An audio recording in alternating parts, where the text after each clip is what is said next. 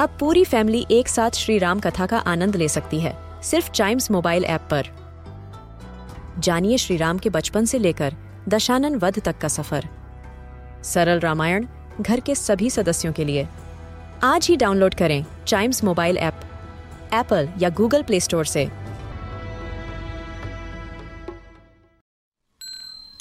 This is Chimes Radio, original podcast.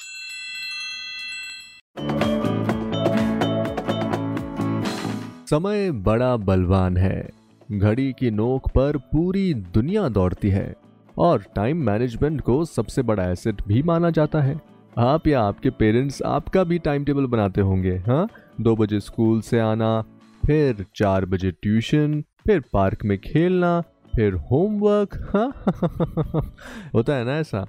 आप ये सोच रहे होंगे कि मैं टाइम की बातें क्यों कर रहा हूँ? वो इसलिए क्योंकि आज इन्वेंटोपीडिया के इस एपिसोड में हम बात करेंगे कि घड़ी कैसे और कहाँ से आई। तो चलिए शुरू करते हैं। घड़ी के आविष्कार के बारे में जानने से पहले, सबसे पहले आप ये जानिए कि इसका इन्वेंशन एक बार में नहीं हुआ था। एक्चुअली पहले घड़ी की सिर्फ़ घंटे वाली सुई हुआ करती थी, फिर कुछ समय बाद मिनट वाली सुई आई।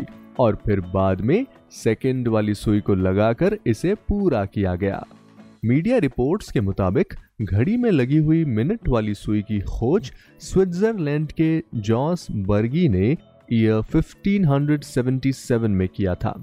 और पहले के लोग सूरज की रोशनी और पानी के उतार चढ़ाव के बेसिस पर भी समय का पता लगा लेते थे। यस और आज से लगभग सवा दो हज़ार साल पहले ग्रीस में पानी से चलने वाली अलार्म घड़ियाँ हुआ करती थी, जिसमें पानी के गिरते स्तर के साथ एक फिक्स टाइम के बाद घंटी बज जाती थी। बाद में कैंडल क्लॉक्स का यूज़ होना शुरू हुआ, और इन क्लॉक्स के लिए अगरबत्तियों का इस्तेमाल करते थे। जैसे ही जलकर ये बॉल तक पहुँचते तो ये बॉल्स नीचे गिरते, और अब इसमें हर एक घंटे के लिए अलग अलग खुशबू का इस्तेमाल किया जाता था। फिर आगे चलकर इलेवेंथ सेंचुरी में समुंदर में सफ़र करते वक्त आवर ग्लास का इस्तेमाल किया जाता था। ये एक सिंपल डिवाइस था। जैसे ही रेत खत्म होती थी तो डिवाइस को पलट कर रख दिया जाता था। और फिफ्टीन सेंचुरी के दौरान बहुत सारे लोगों ने आवर ग्लास को इस्तेमाल करना शुरू किया था। इसके बाद वाटर क्लॉक को स्केपमेंट मैकेनिज्म के साथ बनाकर इसे क्लॉक टावर की तरह इस्तेमाल किया जाने लगा, ताकि सब लोग इसे देख सके। क्योंकि उस जमाने में वॉच किसी के पास होती नहीं थी, और ये क्लॉक हर एक घंटे के बाद बजता था, ताकि लोगों को प्रेयर्स या अपने दूसरे कामों को पूरा करना याद आ जाए। वहीं 1580 में इटालियन पॉलीमैथ गैलीलियो गलीली ने पेंडुलम के स्विंग को जब ध्यान से देखा तो उन्होंने सोचा कि इससे एक एक्यूरेट क्लॉक को बनाया जा सकता है। और इस कॉन्सेप्ट को लेकर डच के साइंटिस्ट क्रिस्टियन ह्यूंगेज ने 1656 में पेंडुलम क्लॉक को बनाया। शुरू में ये क्लॉक्स के एक्यूरेसी में करीब एक मिनट का फ़र्क आता था, लेकिन बाद में इसके एक्यूरेसी में 10 सेकंड का ही फ़र्क रह गया था। वहीं 1814 में पहली बार इलेक्ट्रिक क्लॉक्स का आविष्कार हुआ था, जिसके लिए ड्राई पाइल का इस्तेमाल किया जाता था।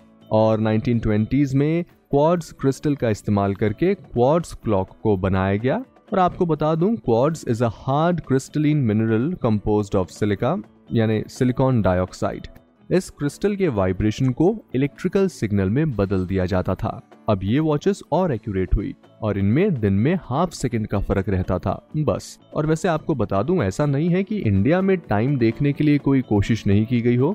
इंडिया में भी पाँच जगहों पर जंतर मंतर का निर्माण भी कराया गया था, ताकि इनकी मदद से सूरज की दिशा और उससे बनी परछाई के आधार पर समय का पता लगाया जा सके।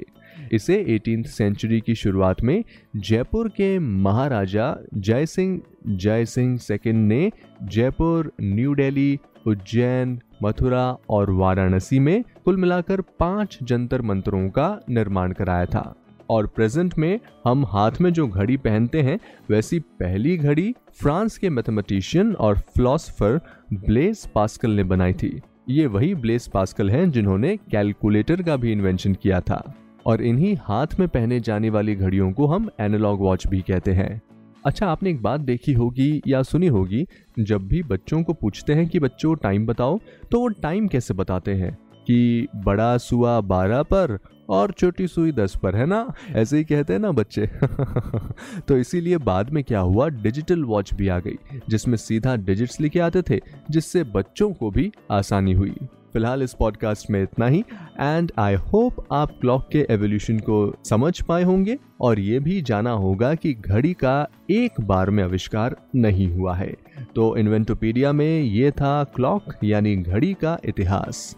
ऐसे ही और भी, ऐसे ही और भी इन्वेंशन के बारे में जानने के लिए आप चाइम्स रेडियो का ये वाला पॉडकास्ट इन्वेंटोपीडिया को ज़रूर लाइक शेयर और सब्सक्राइब कर लें, ताकि आपसे इसका कोई भी एपिसोड मिस ना हो जाए। Till then see you and always keep chiming